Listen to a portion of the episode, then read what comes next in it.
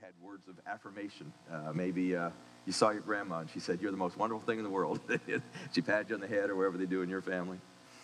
Uh, maybe you saw, I know you saw somebody in your family who just put their arms around you and welcomed you home. But maybe you saw somebody and there was hurtful, hurtful memories.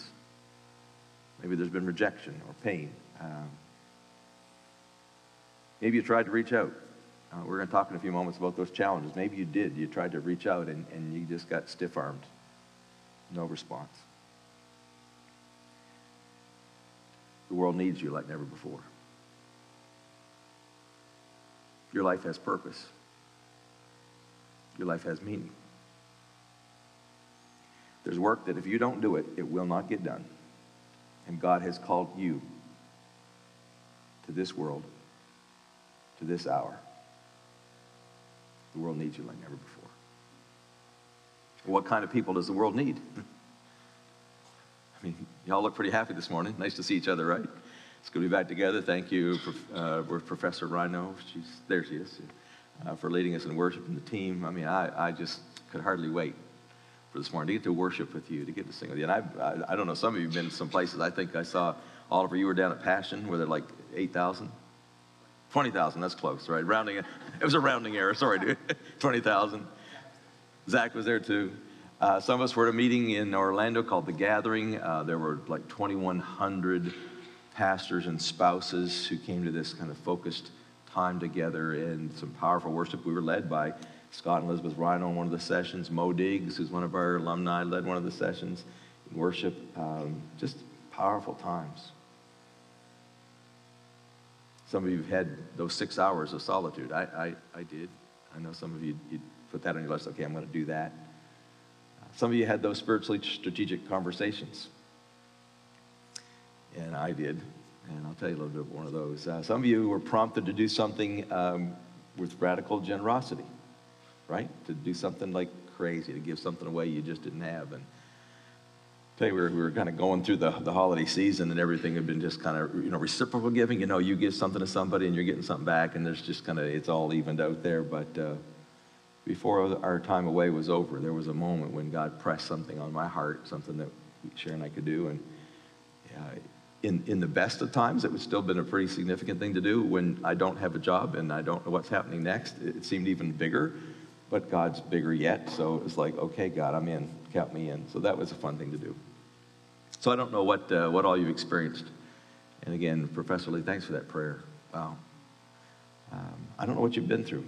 For, for many of you, it it was great. Great to be away. For some of you, uh, it was one of the hardest things just to hang on, just to be faithful. It was hard. And I'm just, just want to tell you, I'm glad you're back. You're here on purpose because the world has never needed you more. But what kind of people does it need? Well, we have a, a motto around here, uh, kind of a, a, a tagline, and that's we are called to equip Christ like servant leaders for global impact. Christ like servant leaders for global impact. And uh, this semester, we're going to unpack that in, in, sort of three phases, three themes. Uh, the three themes are this the, the theme of purity, the theme of power, and the theme of passion. And uh, I really appreciated having a chance to, to process that and think ahead about that a little bit. Uh, and they fit so well together. Uh, I, I, thought about how dangerous it can be to have two of them without the other. For example, if, if you've got lots of passion and lots of power but no purity, you're a dangerous person. and there have been people. I, I, was reading an account again of uh, Jim Jones, who led a whole group of people. If, some of you are probably too young to remember this, but Jim Jones led a whole group, hundreds of people, down to Guyana, and there in this cult like environment eventually comes to this point of crisis where he literally instructs them, parents, to feed poison to their kids and Kool Aid. They drink it, the parents drink it, everybody dies on the, on the orders of this madman in the guise of religion. And there's a guy who had power, and the guy certainly had some passion, but the purity was far, far from the equation. That's a dangerous combination. You can have purity and have passion, but have no power. that's, that's kind of weak. that's kind of inept. That, that's pretty inefficient. Um, you know, the, the, disciples had this purity thing going on that Jesus had been really working on them for three years. Uh, and they certainly were passionate. I mean, you know, you got Peter there in the, in the garden whipping out the sword and knocking off ears, right? That's, that's passion. But uh, there, was a, there was a missing element, and Jesus says in Acts chapter 1, verse 8, I want you to tarry or wait, remain in Jerusalem until the Holy Spirit has come upon you, and then you will have power. So you can, you can have passion and run around and froth off the mouth and do all kinds of crazy stuff, but until you have that sense of anointing, that sense of God's power, His blessing, um, that's pretty inept. And you can have power and you can have purity, but have no passion. I think that's probably the hardest thing. If you've got real purity and you got real power, I think those two things together are dangerous enough. I mean, there's this, this combination. There's this, this kind of thing that happens that tends to fuel toward passion, but it's possible to lose your passion. Maybe you've had that experience. You know, you went out, you had a pure heart, and, and you were going in the power of the Spirit. Man, you got knocked down, you got criticized, you were betrayed, stabbed in the back, and you're just like, just gonna play it safe. I mean, the power is latent now, it's there, and the purity's there, but man, your, your passion has just been drained out of you. Well, over this semester, we're going to focus on those three on purity. I just love the gospel that we have. I love the fact that we're declared righteous. I'm grateful for imputed, uh, for imparted righteousness. I'm grateful that, that God has declared us righteous, but I'm grateful for imparted righteousness, that we are made clean that if we confess our sins, He is faithful and just to forgive us our sins and not just check us off a box, but actually do a transforming work in our heart. And said, and you are cleansed from all unrighteousness. Don't you want to live there? And for some of you over the last few weeks, truth is, you failed. You blew it may have been words spoken in anger, it may have been lust, it may have been some kind of addictive behavior that you thought was completely out of control and it reemerged while you're home. And today you just you don't feel as clean as you did when you left. Can I tell you the blood of Jesus still applies? In a few moments we're going to take communion together. And there's not one thing you've done, one thing you've said, one thing you've thought that the blood of Jesus cannot fully atone. We're going to be pure people. If we're going to be used by God in a world that desperately needs us, we've got to be people of purity. We have to be people of power. I'm so pleased that this is going to be a great semester. We've got some amazing speakers coming. Uh, one of those is a dear friend of mine, Mark Wilson. And Mark is kind of this uh, David, you know, kind of dude. Like he's, he's not real big, but man, he is big in God. He is, he is powerful in what God's done in his life and does through him. We're going to have a great time. Uh, the week we call it, some of you have been around before, but if you're freshmen, we call it Infuse. The thought is it's not just something out here, but it's a work that God wants to do. He wants to bring it in and, infuse us till, till we just sense His image. We sense His power. We sense His presence in our lives. And I'm looking forward to Infuse Week with Mark Wilson. But there is power. There is power. It's not just up to us. It's not just our strength. There's an anointing. And for those of you who've ministered for some time, you know the difference, right? You know the difference when you get up and man, you've been working hard. Maybe you prepared really hard too, but you, you get up and it just feels like it's just flat and you're just forcing it. And then you know those moments when you feel like, boy, in your flesh, you've been weak and you've tried, but it, you just don't feel like you've got your best material or you just you haven't got your best presentation or the songs just didn't go that great in practice and you get up and you're just like god if you don't show up we're in a mess here and god shows up and like Whew. And you know the difference. How many, how many of you ever been there? You've had that experience, right? Yeah. If you haven't yet, ministry, pray for that because there's, there's moments when you just realize it is, it's clearly not my abilities, it's not my talents. There's an anointing from God that can rest upon it. And He wants to consecrate our very best efforts. Please don't misunderstand me. Don't bring blemished lambs before the altar and, and automatically assume that God has to bless it just because you brought it. But when you've done the best you can do and you still feel like your best is inadequate, it's just not enough for the task, and we have a God who comes through. And it's amazing. And for those of you who have that experience, uh, you sense that there's this power and, and we can live there. We can experience that on an ongoing basis. And then passion. This, this sense of urgency, a sense of a full engagement.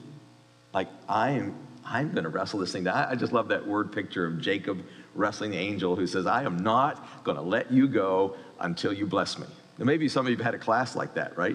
I, maybe it was Greek exegesis, so I'm not sure. I'm not going to let you go till I get some blessing. God, I know there's truth in here. I know there's something I need in this class, and I am not going to let this go. I'm not just going to kind of pass in papers. God, I want to figure out what is it you're trying to say to me. I'm going to wrestle this thing down. I will not let it go till you bless me. For some of you, it's just the experience of being here. Maybe your parents or friends think you're stupid for being here. It's crazy. Uh, you look at the student debt and you think, man, I could be buying a new car every year at that rate. You know, this is crazy. And, and you look at some of those things and you're just like, ah. But there is a, there's a passion that drives people who make a difference. They're like, whatever it takes, whatever the cost, I'm all in. I'm going to go for it. I'm going to make it happen. When I think about these words, purity, power, and passion, there's three little phrases that kind of jumped out of me. Uh, under purity was I am. Purity, I am.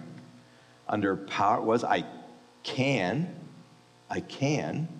And under passion was I will. I will.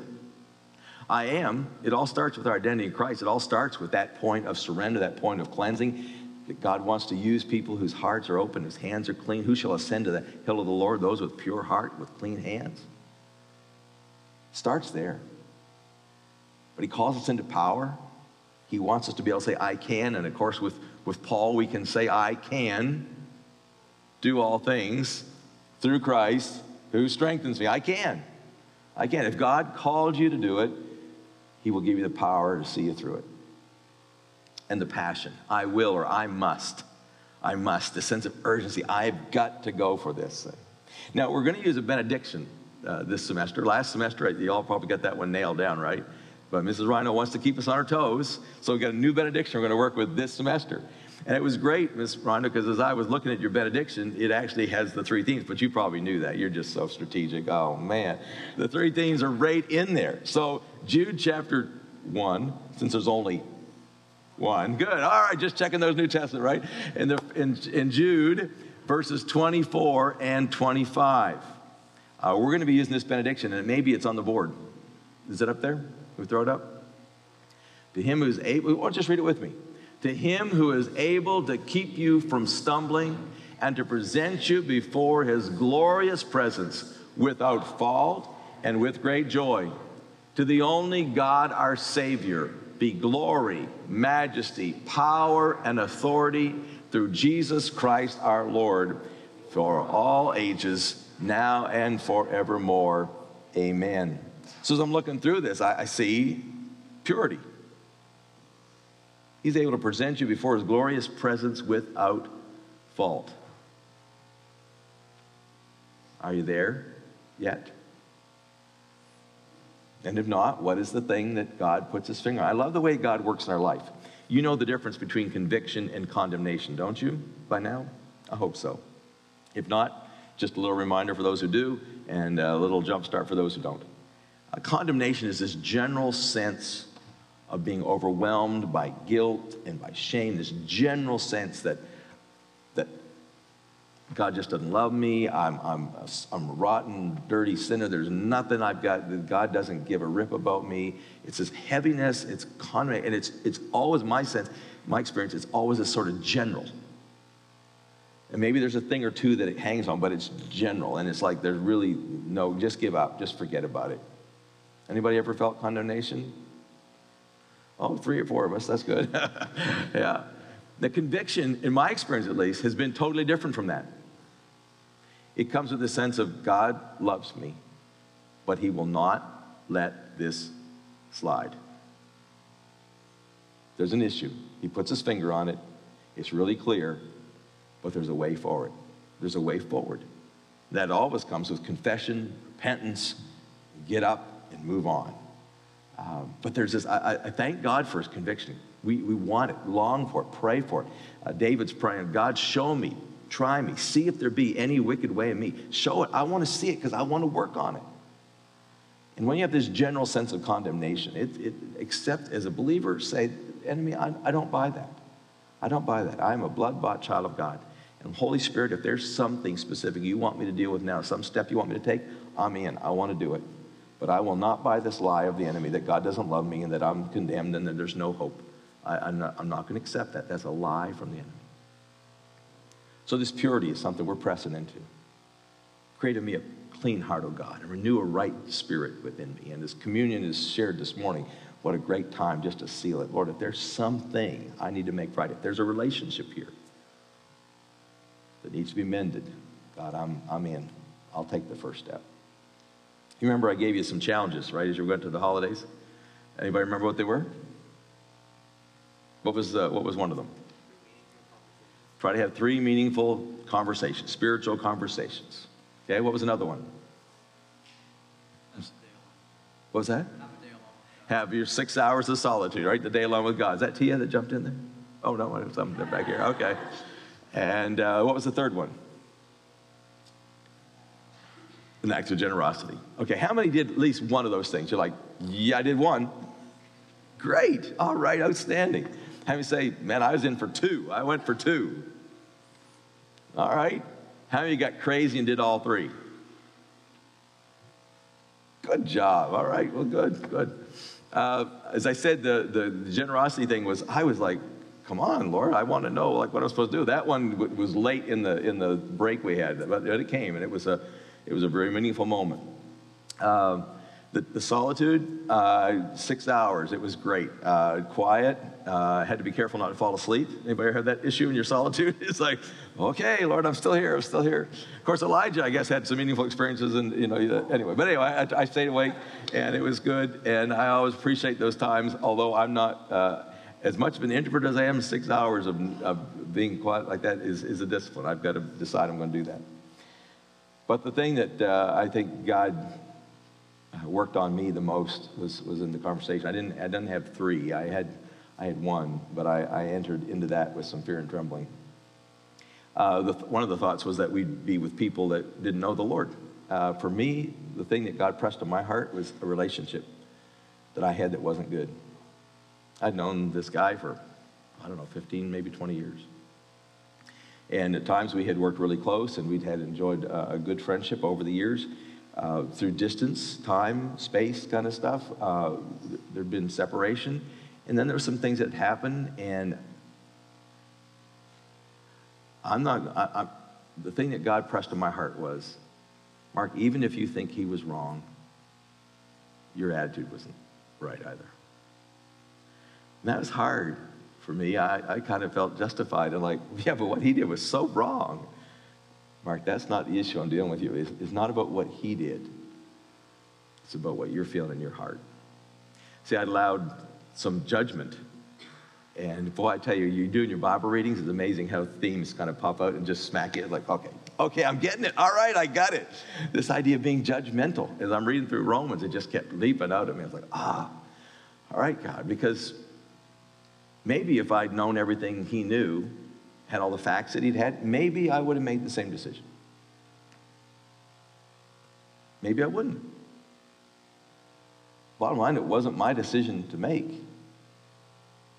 And I was sitting at a distance and had formed an opinion and allowed an attitude to develop in my heart that when other people said, I think what he did was stupid, guess what I said?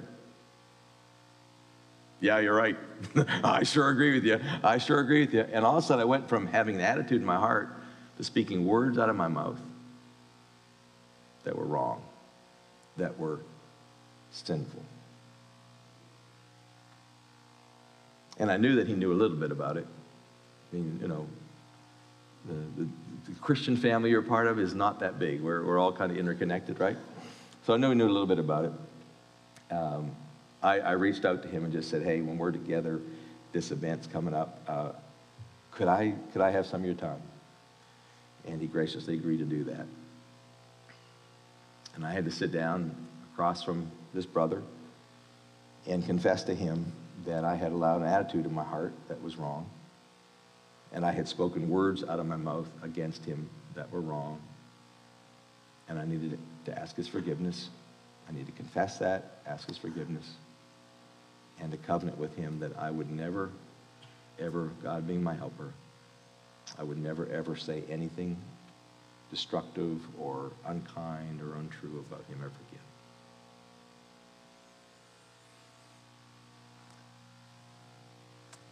That was tough. You know, I'm, I'm 55 years old. I'm supposed to have that stuff all figured out, right? That's supposed not to happen. You would never do that, Mireille, but I did that. So, and uh, to be in that moment and just to be humbled by God, um, yeah, I cried, and I'm thankful that He graciously received that, and uh, we took some first steps and were able to reconnect another couple of times after that, and there was just a sense of having a heart that was clear, and that's priceless. To have a heart that's clear, that's priceless.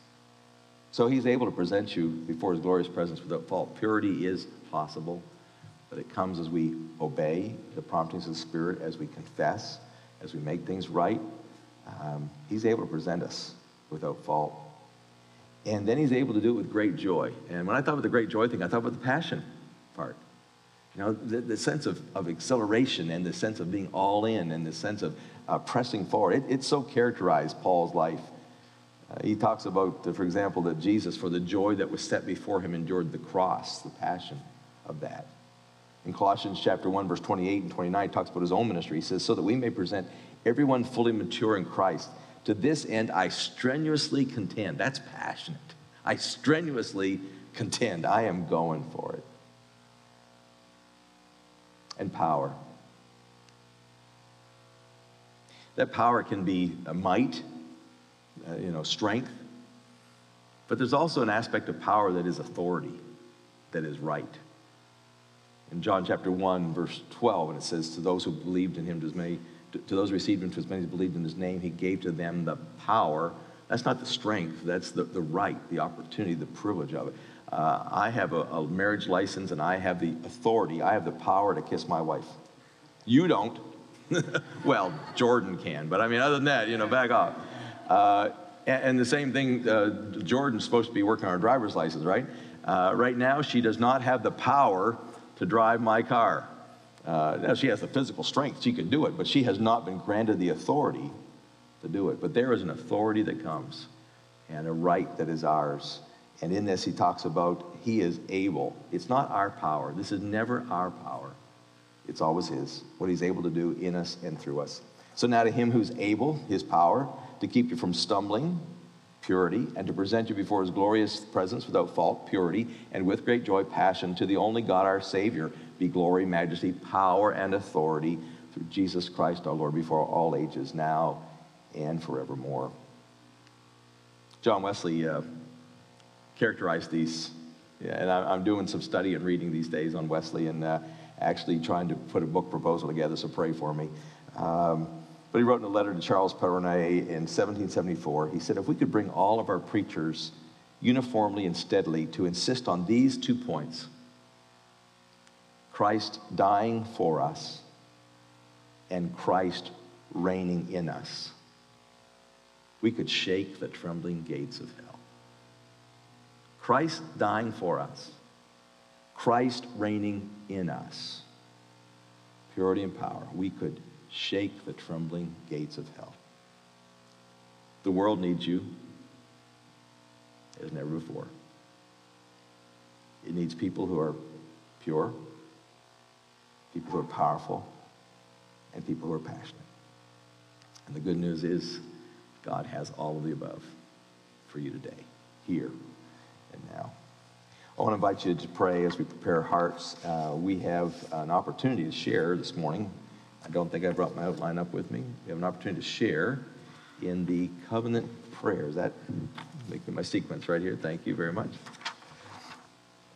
It is a prayer that John Wesley uh, prayed himself and then began to encourage his leaders and then the members of what was the Methodist revival movement to pray this prayer. And I believe it's going to be on the screen for us in just a moment. It is a prayer that if uh, you're my friend on Facebook, you already have seen it. Uh, I posted there. It's a great reminder of what it means to be sold out, to be a person who wants to be a person who's pure, a person who's powerful and a person who's passionate. So I want to invite you to stand, and uh, I'm going to read some of it, and um, I'm not sure how long this is, so let's, let's see. Let us gathered here before the Lord now in covenant commit ourselves to Christ as his servants. Let us give ourselves to Him so that we may fully belong to Him. Jesus Christ has left us with many services to be done.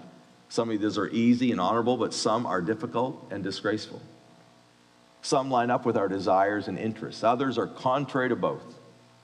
In some, we please both Christ and ourselves, but then there are other works where we cannot please Christ except by denying ourselves. So, Jesus Christ, we offer you this prayer. Let's pray. Let me be your servant. Let me follow your commands. I will no longer follow my own desires. I give myself completely to your will. The power and strength to live as true servants is given to us in Christ. We accept the place and work that He gives us, acknowledging that He alone will be our reward. Let us pray together. I am not my own, I am yours alone. Make me into what you will. Rank me with those you will. Put me to use for you. Put me to suffering for you. Let me be employed for you. Let me be laid aside for you. Let me be lifted high for you. Let me be brought low for you. Let me be full or let me be empty. Let me have all things or let me have nothing. With a willing heart, I freely give everything to your pleasure and disposal. Christ is Savior to those who are his true servants. He's a source of all salvation to those who obey. To be his servant is to consent fully to his will. Christ accepts nothing less. Christ will be all in all, or he will be nothing. We're going to pray together and then prepare to receive communion. Father, we thank you for the opportunity that we have in this semester to press into you. Thank you for calling us to this place. Thank you for creating this community, this expression of your body. We are not the church exclusively, but we are included in your church today. And in this expression of faith, in this community of learning, we pray, oh God, that we will be increasingly people of purity, people of power, and people of passion. We pray that the words of surrender, the words of covenanting will not simply be recitations, but they'll, they will be the cry of our heart, our deepest longing to be fully surrendered, to be all in. Because as we celebrate communion in these moments, we are reminded that nothing less than your best, nothing less than your all was adequate to redeem us. And you gave it gladly. For the joy that was set before you, you endured the cross for us. And so, as we partake here now of these elements, would you consecrate them, make them to us a means of grace? And in this hour, Lord, may we commune with you and with each other. By these means we pray. In Jesus' name, amen. You may be seated.